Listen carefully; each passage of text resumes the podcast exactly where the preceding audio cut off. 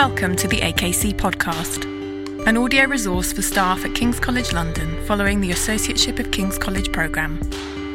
The AKC is an inclusive, research led programme of lectures which explore diverse religious and cultural perspectives. For more information, visit kcl.ac.uk forward slash AKC. This semester's lecture series, entitled Power to the People Identity, Difference and Inequality, has been coordinated by Dr. Kate Kirkpatrick Handouts, presentation slides, and further reading links for this lecture are available on the AKC Keats area.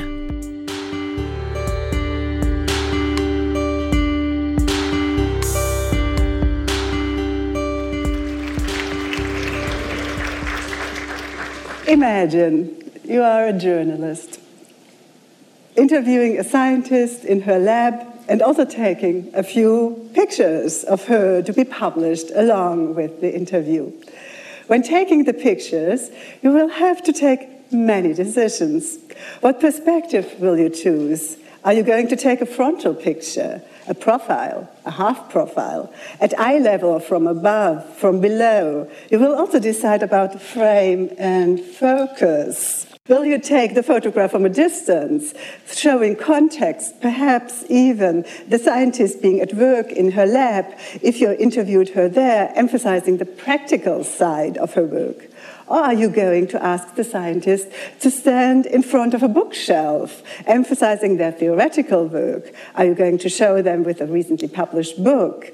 Or might you even ask them to move over to the whiteboard in the lab with still a few formulas on it, showing them as teachers? Or will you instead choose to put them into a neutral frame, showing what you found to be distinctive traits of their personality reflected in their face? A penetrating gaze, a smile, reflecting the joy of their work. And these decisions are just the beginning. We haven't even talked about lenses, light, and tone. Will you choose to emphasize the concentration and intense reflection characterizing scientific work, or would you like to capture something of the imaginative, experimental, almost playful nature of the scientific endeavor? Will you decide to emphasize the cold and sharp precision of scientific work, or rather its magic and wonder? Clearly, we cannot take any picture without such numerous decisions. And we are still speaking only of what counts as original setting on my mobile phone. We are leaving aside all the possibilities of digitally transforming a picture through special effects and other means. What we need to include into our considerations, however, as you certainly felt already when looking at these pictures just now, is how the scientists themselves meet the photographer and take part in shaping the picture. Open hair or not, smiling or not. And if the setting were not the lab, think of the endless possibilities for shaping the picture through the ways the scientists could dress for their pictures and pose for them. In other words, contrary to what my mobile phone suggests, the journalist cannot provide an original. They could only do that, they could only give their readers the original of their interview partners if they literally took their readers to meet the scientists in the lab. That is, if they presented scientists and readers to each other. Everything else, the pictures and words that a journalist uses to tell her readers about the scientists, are not presentations. They are necessarily, inevitably, always representations. And all representations involve, we might say, a particular camera lens, frame focus, aperture, shutter speed, white balance, and so on. Or in other words, representations are never neutral. In order to represent something, whether through images, sounds, words, practices, we will always have to adopt a particular lens, for instance, a particular language, a particular set of terms, concepts, and methods. We will also have to choose a specific position and perspective. These will be shaped by what we want to know or what we think others should know. They will be shaped by our previous knowledge and experience and by the resulting questions, interests, desires, hopes, and anxieties with which we approach the task of representation. We will show certain aspects very well and others less clearly or not at all. We will also have to choose a certain frame, that is, we will contextualize in certain ways, and obviously, we will have to focus somewhere. And we will take decisions as to the tone and mood of our representations, painting through our words and images brighter or darker pictures, using higher or lower contrast, bold or muted colors, simple or complex compositions, hinting towards stillness of movement, stability of fragility, and so on. This also means that we always come from a certain moment in time and from a certain place, and that when we seek to represent someone or something, we capture them at a certain moment and in a certain place. Our representations are deeply interwoven with the history that everyone brings to the moment of representation. So, just like good photographers, we need to come to know our tools very well. A good photographer knows his cameras and lenses, their strengths and weaknesses, and the history of how they have been used, and they can give an account of them. And similarly, we need to know our other tools, the languages, the terms, concepts, and methods that we use when representing the world, the perspectives and positions that we bring to our work of representation, and their history, their promises and problems. And we need to be able to give a critical account of all of this. Now, this may all be very self evident when we speak about representing the world around us. But when we speak about ourselves, when we say I, when we talk about our identities, are we not giving them directly to ourselves and others as something original rather than representing them? Well, this would only be the case if identities could be given without thinking about them, without thinking about our feelings about them, if they could be given without language, without words, images, or sounds. But this is not the case. Even identities are bound up with processes of representation. They do not exist outside our ways to speak about ourselves, to fashion ourselves, to move, to dress, to communicate. And today we are communicating probably more self consciously and intensely than ever before. Stuart Hall who came from Jamaica to Britain in 1951 to study in Oxford and became in the 1960s, along with Richard Hoggart, one of the founders of British Cultural Studies, leading for many years the famous Centre for Contemporary Cultural Studies in Birmingham. Stuart Hall has spoken and written in particularly clear and incisive ways about identities as open ended work of representation in progress always a production, as he says, and always constituted within presentation, not without it. And I quote um, the first quote on the handout. Identity is not as transparent or as unproblematic as we think. Perhaps instead of thinking of identity as an already accomplished fact, which cultural practices then represent, we should think instead of identity as a production which is never complete, always in process, and always constituted within, not outside, representation. End of quote.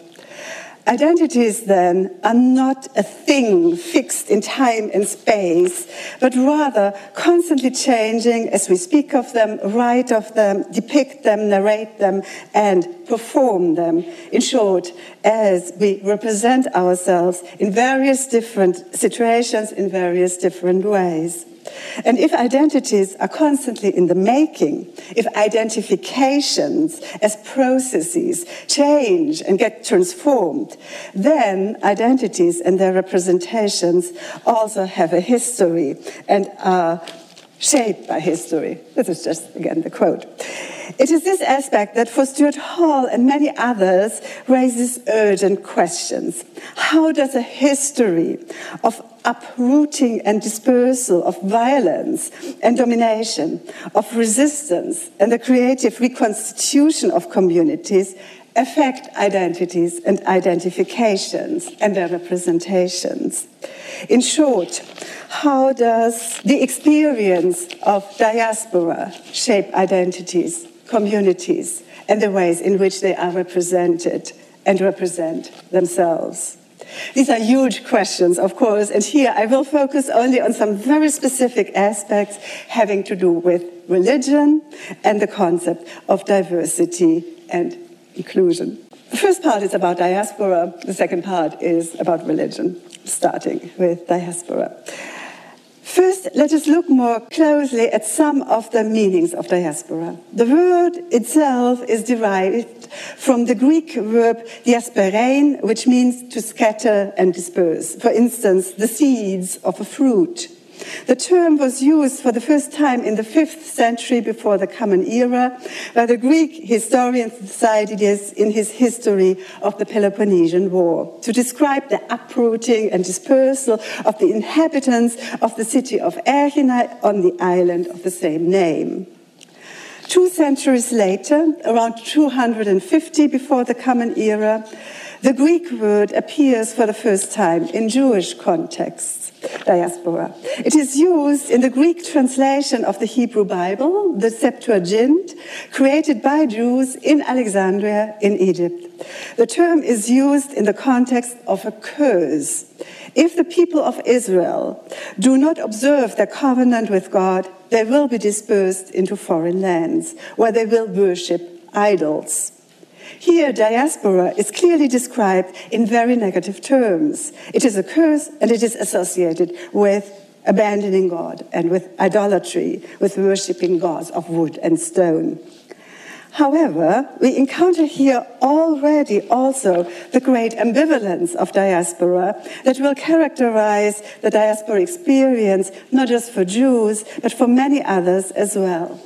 The Greek translation of the Hebrew Bible, the Septuagint, is itself the result of Jews living in the diaspora outside the land of Israel, in the Greek speaking world of the Hellenistic empires of the Middle East and North Africa. And the Septuagint clearly shows that for Jews, the diaspora is not necessarily a place of idol worship it is a place of great Jewish religious and cultural creativity, where philosophy and sciences flourish, and where an excellent translation of the Hebrew Bible is produced. This Jewish diaspora experience in the Hellenistic world is about both loss, for instance, loss of the knowledge of the Hebrew language, which necessitates a translation into Greek, and also creativity. 300 years later, however, in the year 70 of the Common Era, the situation changes dramatically.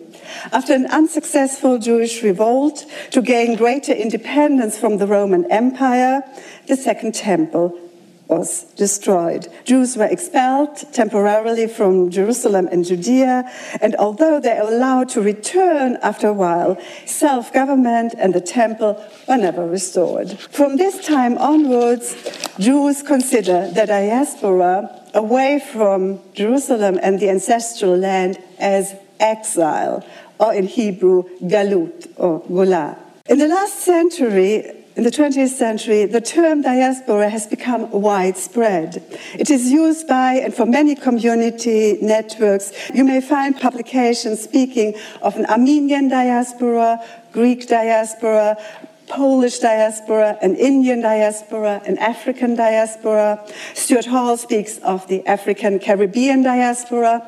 Others write about a Lebanese diaspora, a Palestinian diaspora, an Iranian diaspora. And in recent years, some speak also of an Israeli diaspora. Historians, sociologists, and anthropologists have written about the concept of diaspora, its meanings, and its relationship to other concepts such as transnationalism and internationalism. Among these scholars, and also among intellectuals, artists, writers, and many others who use the term, there's strong agreement that not all migrations and transnational networks can be described as forming a diaspora. Two aspects are essential for the emergence of a diaspora. First, the experience of forced uprooting and often violent dispersal, of destruction and loss.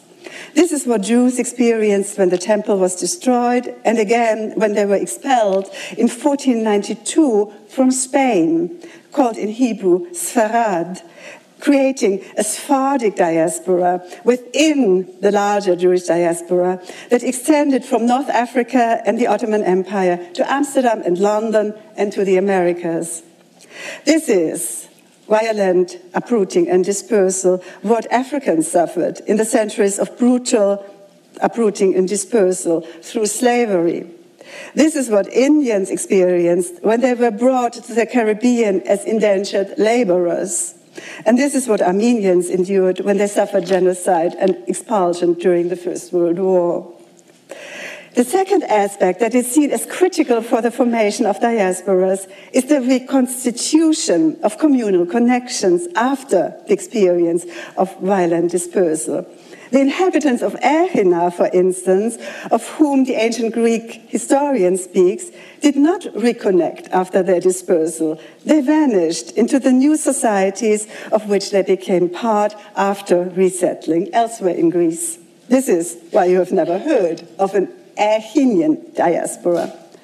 Jews and Sephardic Jews, Africans, Indians, Armenians, Iranians, Palestinians, and many others did, by contrast, with enormous energy and creativity, reconstitute communal ties across the lands of their dispersal. Three dimensions of forging a diaspora community and living with diaspora identities, individually and communally, have been highlighted by Stuart Hall. The first dimension consists in the ongoing shared connection to the homeland, a longing for the lost origin, shared memories, shared times and rituals of mourning, loss and destruction, and shared attempts to recover what has been lost. But is it possible to recover origins? Or, as Stuart Hall put the question based on his reading of Frantz Fanon, is it only a matter, I quote, of unearthing that which the colonial experience buried and overlaid, bringing to light the hidden continuities it suppressed? Or is it a quite different practice? Not the rediscovery, but the production of identity. Not an identity grounded in the archaeology, but in the retelling of the past. End of quote. Fanon and Hall raise these questions because memory and the longing to rec reconnect to lost origins always come after the violent rupture that stands at the beginnings of diaspora. I quote again, histories have their real material and symbolic effects, Hall writes. The past continues to speak to us, but it is no longer, it no longer addresses us as a simple factual past, a given, since our relation to it is always already after the break. End of quote. After the break, as Hall says, the attempt to connect to the past is affected by constant and profound changes and transformations that shape both the histories of the people who try to connect and the history of their homelands. People in the diaspora are dispersed across many different places, and each place, each state, each society has its own dominant regimes of representation, as Stuart Hall calls them. Regimes of representation that seek to fragment and restructure, to individualize and normalize cultural identities. These external regimes of representation gradually also become, at least partially, internalized. They begin to shape how individuals and communities in the diaspora represent their past and themselves to themselves and to others. Similarly, the homeland doesn't exist outside of history. It does not remain what it was in the moment of rupture. The African homes of those who were deported, for instance, are no longer the same places they were in the 17th and 18th centuries. They have experienced their own diverse colonial and post colonial histories. In this sense, the rupture with the past is irreversible. And yet, Stuart Hall, along with many others, is adamant that longing, desire, and the attempt to reconnect to lost origins have a very important role to play as attempts not to simply restore but cannot be retrieved, but to recall the past productively through reimagining, retelling, and recreating it, conscious of fragmented continuities and profound discontinuities. This will allow, according to Hall, for ways of asserting shared identities, similarities, common positionings through narratives of the past that are all essential for social and political solidarity across the diaspora, for agency, and for activism. Interestingly, as has been observed in recent decades, not all who consider themselves part of a diaspora share in their relation to the homeland the hope for a future return. While a special sense of attachment to the lost home may be found among all, this does not always translate into a desire for a permanent going back, permanent return. The Polish and Russian Jews, for instance, who were members of one of the largest Jewish organizations before the Holocaust, the Socialist Jewish Workers Association, or in Yiddish, the Bund, fought for Jewish national autonomy in the diaspora. The anthropologist James Clifford and others have highlighted this differentiation between vertically oriented diasporas that privilege a return and horizontally oriented diasporas that envision an empowered future in the diaspora. I would just like to add to this that both orientations and tensions between them may be found within one and the same diaspora community, obviously. Diasporas are always diverse within themselves. The second dimension of diaspora, of the diaspora experience explored by Stuart Hall is the relation to the territorial states, nation states of Europe and the Americas, within which people in the diaspora live as minorities. This relationship is characterized, in Hall's words, by a dialogue of power and resistance, of refusal and recognition. And Hall asks, how can we stage this dialogue so that finally we can place it rather than being forever placed by it? Can we ever recognize its irreversible influence while resisting the imperializing eye? End of quote.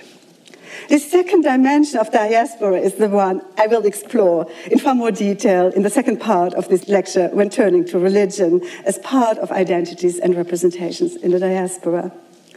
The third dimension of the diaspora experience, finally, is about the community itself about how to build creatively out of the disparate material that diaspora history, languages, cultures, and political struggles offer, how to build out of that a new sense of self and community, new forms of identifications and representations that reflect the imaginative connection to roots with a double O, as well as imposed change and creative transformation that is, routes of the diaspora with OU. As Hall writes, relating to Gilroy's famous play with the homonyms of roots and routes, I quote, identities relate to the invention of tradition as much as to, as to tradition itself, within which they oblige us to read as the changing same, not roots, but a coming to terms with our routes. In this third dimension, identities are shaped no longer only in relation to a lost past and to the struggles of the present moment, but also in relation to a future where individuals and communities in the diaspora can reassert their ability to shape how they represent themselves and how they are represented. I quote again, though they seem to invoke an origin in a historical past, actually identities are about questions of using the resources of history, language, and culture in the process of becoming not who we are or where we came from, so much as what we might become, how we have been represented, and how that bears on how we might now represent ourselves. This quote refers us to various resources for representing identity in the diaspora, to history, language, and culture. And we may wonder where is religion? Is religion not also a very important resource and a field where people in the diaspora may wish to explore how they have been represented and how that bears on how they represent themselves? Indeed, I would like to argue that religion is one of the most important sites for the dialogue of power and resistance in the diaspora and has been so since the inception of modernity. In the 18th century, in the long transition to modernity, the most visible minority in Europe and the most visible diaspora community, Jews, found themselves in an odd situation. In the German speaking lands, in France, in Britain, and in other places, a new political concept had gained traction the separation between state and church. This is what came to be called secularism the differentiation between the institutions of the state on the one hand and the institutions of the church, the mosque, the synagogue on the other hand. For Jews, this was in many ways a promising development. If the state did not consider itself any longer as a Christian state, but separate from the institutions of Christianity, then Jews might be able to gain equal rights and citizenship. However, Jews could not help to notice right away that the new promise of citizenship in a secular state occurred in a highly problematic context. Suddenly, Jews were asked to give an account of their religion. Was their religion compatible with citizenship? This was very disconcerting because the question itself was framed in terms that were alien to Jewish life. Hebrew and Yiddish did not have a word for religion, nor had Arabic, nor had Greek before it encountered Christianity, nor had the languages of the first Americans, nor had other languages outside the Christian world before they started to create new equivalents for the word religion in the 18th and 19th centuries when they began to translate Christian texts into, say, Hebrew or Indian languages or Chinese languages. The Greek word Eusebia, for instance, means good fear, and Threskeia means alien or useless, rites. It would not make sense to speak of a true fear or a true rite, which shows how far removed the concept of religion is from these ancient words. Similarly, the Arabic word deen, since the 19th century, often translated as religion, denotes rather as the Encyclopedia of Islam suggests a range of meanings, including custom, usage, judgment, direction, and retribution. All of these imply social relations unfolding in the public. Even the Latin term religio did not initially mean religion in the Christian sense. It was used, for instance, by Cicero to speak about rituals that connect a people to its ancestors and the Hebrew language. It knows of Torah, teaching, of Kabbalah, tradition, of halacha, going. That is a world of discussions, stories, reflections, and decisions around precepts for everyday practice, halacha, translated into Greek and hence into all other European languages rather narrowly and disingenuously as the law. So I've just indicated here um, three examples for the words that have been used in the traditions of the peoples in the diaspora that found itself suddenly in the 18th and 19th century confronted with a notion, a term, a language of religion that they didn't recognize because it didn't translate the terms they were familiar with. Now, in the 18th century, Jews were confronted not just with the term religion, the term had also taken on additional meanings in the context of Protestantism and the emergent secular state. Religion was now considered an individual, intimate, spiritual, and private matter that should have no bearing on a citizen's relationship to the state and to their life in public. Thus, when Jews were asked whether religion was compatible with citizenship, this was, in fact, not an open minded and open ended question. Among Christian and Enlightenment politicians, public intellectuals, and scholars, the assumption was widespread that Jews did not have a religion in the correct sense of the word, in the Protestant and secular sense of the word, an individualized and privatized religion. Jews were asked, for instance, whether they were willing to give up their own jurisdiction, their own courts of justice, and whether they were willing to allow the state to supervise Jewish schools and Jewish teachers. They were asked how, in light of their dietary rules and Shabbat observances, they would be able to join the Prussian army and fight on the Shabbat.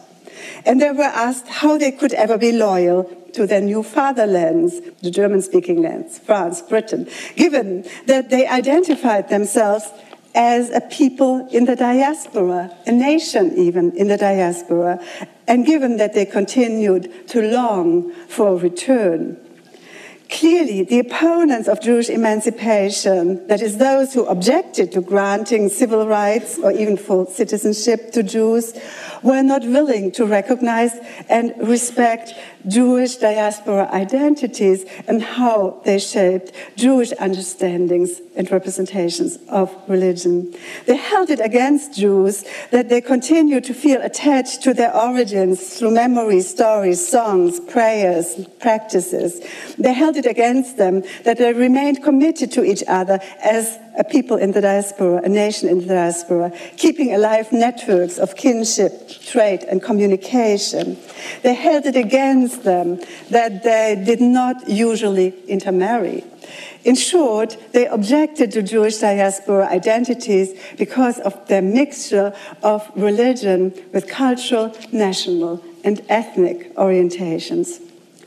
And those who supported Jewish emancipation well, they agreed with their opponents in many ways. They too perceived Jewish diaspora identities as problematic for the same reasons.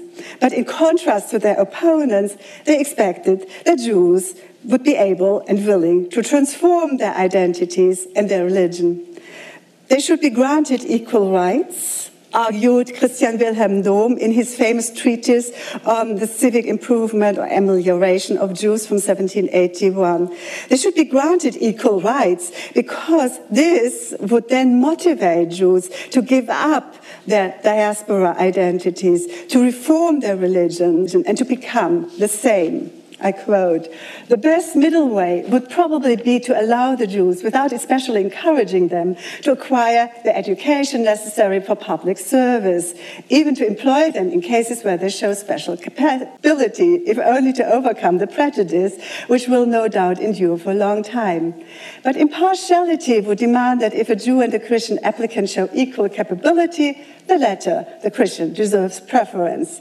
This seems to be an obvious right of the majority in the nation, at least, and now Dohm envisions the ideal state of equality to be reached in some indefinite future, at least until the Jews, by wiser treatment, and changed into entirely equal citizens and all differences polished off. So, equality in legal terms requires, according to Dohm, sameness. Unless Jews give up their different kinds of religion, their different kind of religion, and make their religion the same, individual, private, invisible, they cannot become citizens. The Count Clermont-Tonnerre was, like Dohm, a staunch advocate of Jewish emancipation. But he too, in formulations that became rather famous, or should I say notorious, made his support for Jewish citizenship conditional on Jews giving up their diaspora identities and practices. So here he speaks in the French National Assembly after the French uh, Revolution, when the Assembly was debating who should obtain French citizenship, who should be admitted to French citizenship. And Clermont-Tonnerre is in favor of granting citizenship to Jews, but he says, we must refuse everything to the Jews as a nation and accord everything to Jews as individuals.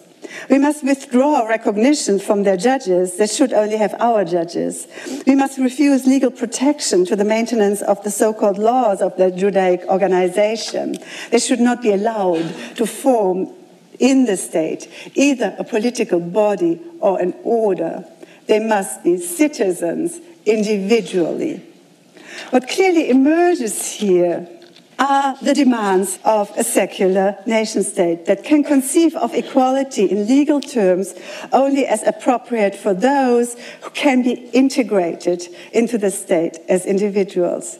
Equality and inclusion are linked to each other, and through this link, the including society represents itself as well as those that it seeks to include. The emerging French state displays its power to include, which also implies that it has the ability to exclude. In fact, the threat of exclusion is very much woven into Clermont-Tonnerre's words, into this invitation to be included.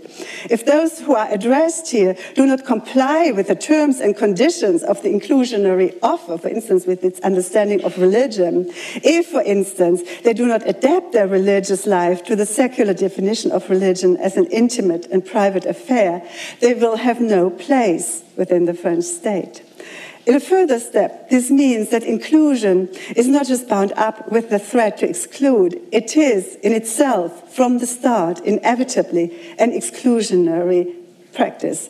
Boundaries are drawn between those who include and those who need to be included, between those who are already the same, who are in a position of stability, who do not need to change, and those who are represented as different, as divergent, as dependent on the power of those who are entitled to include and who are defined as those who need to adapt, to change, to become the same.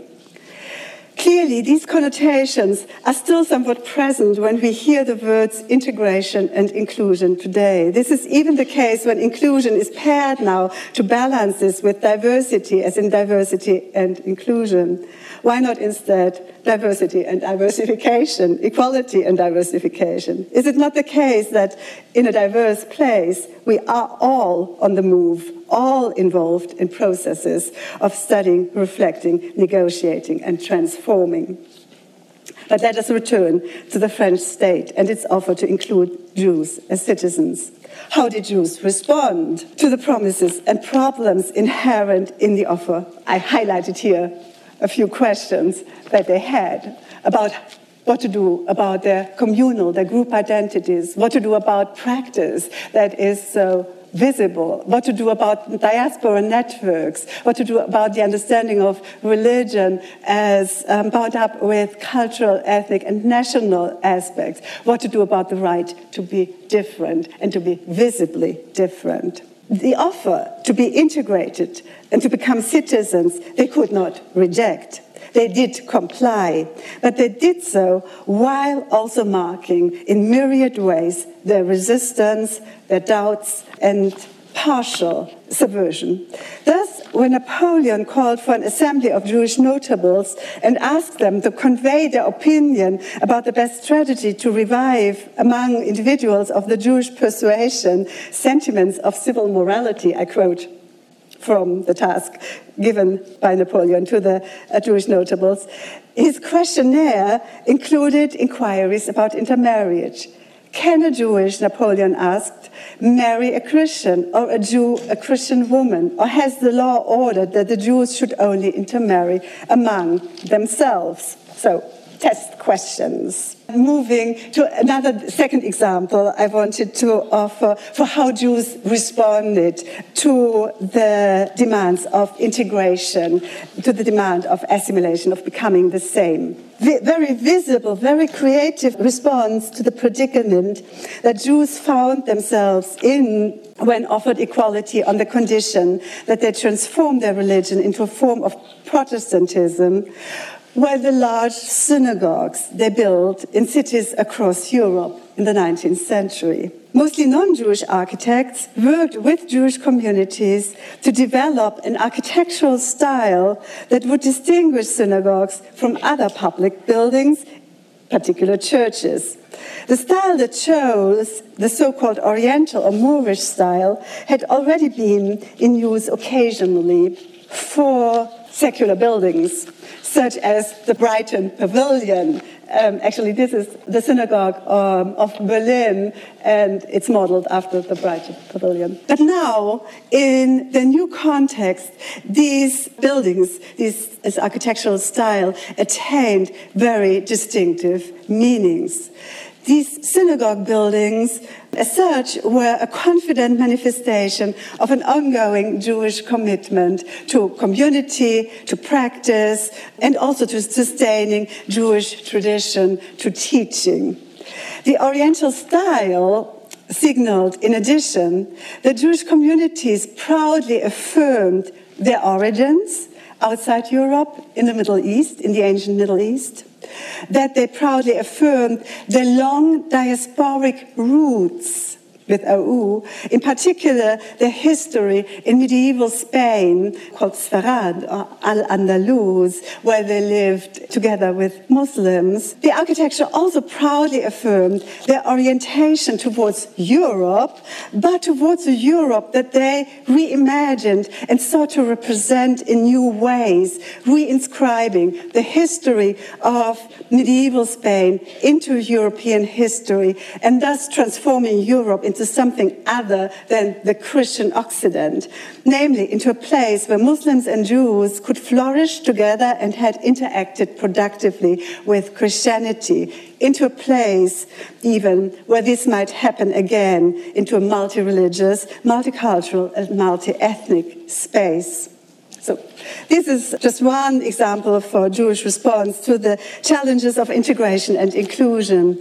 To study all the various different, enormously inventive, creative, cautious and audacious ways in which Jews in various different places have attempted to sustain at least partially their diaspora identities and communities would take up a bit more than the remaining two or three minutes. It is actually a vast part of what scholars of religious studies, sociology, history, literature um, do when they study Jewish modernities. Two major effects of the expectation that Jews give up their identities as individuals and communities in the diaspora, however, have to be mentioned. Firstly, there was, of course, little agreement among Jews about how to respond to the demand to adapt their religion, to individualize it, to privatize it, and to make it the same. Reform Jews, conservative Jews, modern Orthodox Jews, ultra Orthodox Jews, socialist Jews, Hasidic Jews, diaspora nationalists, Zionists, all these are very modern groups whose identities and practices were shaped to a significant degree by their responses to the demand of integration and assimilation. This means that diaspora communities became increasingly fragmented, the tensions and conflicts within the diaspora proliferated, that links among diaspora communities could become tenuous and fragile. And secondly, it did not help in the 19th century, in the age of rising anti Semitism, that even liberal, tolerant political, cultural, and legal approaches in the dominant societies insisted on addressing Jews as the others that had to become the same in order to be granted full legal equality. Singling out Jews and putting conditions on granting them inclusion and equal rights marked them as those who needed to assimilate, and from there it was still a step but not such a big step to claiming that Jews are ultimately unassimilable, irredeemably and dangerously different, as anti Semites claim. Why not instead, first of all, granting equal rights? Why not, first of all, redefining the state and society as multi-religious, multicultural, multi-ethnic, and multinational? Why not affirming, first of all, the right of Jews and others to fully participate in such a state, in such a society? Why not, first of all, affirming recognition and respect for both similarities and differences? Or as Tariq Modood put it, society cannot be reduced to individuals, and so integration must be about bringing new communities and not just individuals into relations of equal respect. Why also not, first of all, learning about the history of migrations, diasporas, identifications, and representations among Christians, Jews, Muslims, and many others? Why not First of all, studying the languages in, in, which religious traditions are expressed and constantly further developed in innovative and creative ways. By not, first of all, making space for teaching and studying religious traditions, more religious traditions, and more languages, for instance, in university faculties and departments, to learn about how we got to where we are. I would like to end um, by highlighting one aspect that's very central to um, studying diasporas today with a view to how religion is represented within diaspora communities. A note of caution has been sounded that focusing on diaspora communities can easily lead to reinforcing or drew, drawing new boundaries. Thus, Brent Hayes Edwards has said that our study of diaspora communities should um, make us skeptical of an overarching concern with the movement of groups considered as discrete, self contained, bounded, and compel us to focus on the ways in which movement, diaspora movements, and com diaspora communities always intersect, leading to exchange tensions, collisions, or dissensions. This is to say that any study of diaspora is also a study of overlapping diasporas and I would really like to end by highlighting a few instances where overlapping diasporas have been not just studied, but actually evoked as an opportunity for various communities to come together. Thus, Daniel Boyarin and Jonathan Boyarin, two of the most prominent Jewish um, scholars who explore diaspora identities, wrote that a synthesis, I quote, must be found, one that will allow for stubborn hanging on to ethnic, cultural, and we should add religious specificity, but in a context of deeply felt and enacted human solidarity. And examples for such moments where diaspora communities and also transnational groups that do not necessarily form a diaspora come together. Of course, in moments of crisis, here, uh, manifestation of solidarity between Christians, Jews, and Muslims in a week after the attack at a mosque in Quebec, and in the same week, a noted rise in anti Semitism attitudes in Britain, and in the same week, Donald Trump's travel ban on citizens from Muslim countries. So here, um, attempt to bring communities together.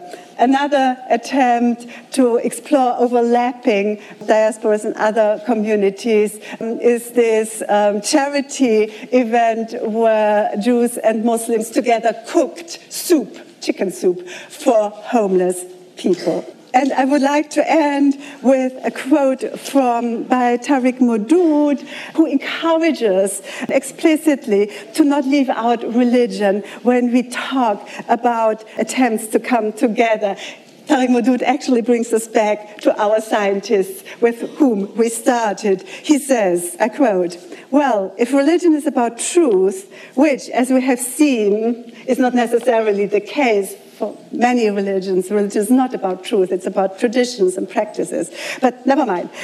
If religion is about truth, which may be just one aspect of the meaning and value of religion, no aspect at all, then perhaps it is it approximates to a scientific community.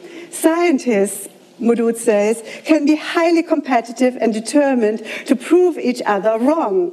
And yet, such scientists evince intellectual appreciation and admiration for their rivals, and researchers cooperate as well as compete. Thank you.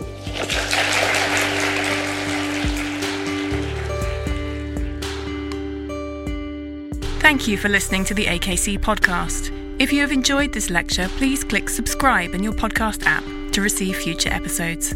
AKC, at the heart of King's thinking.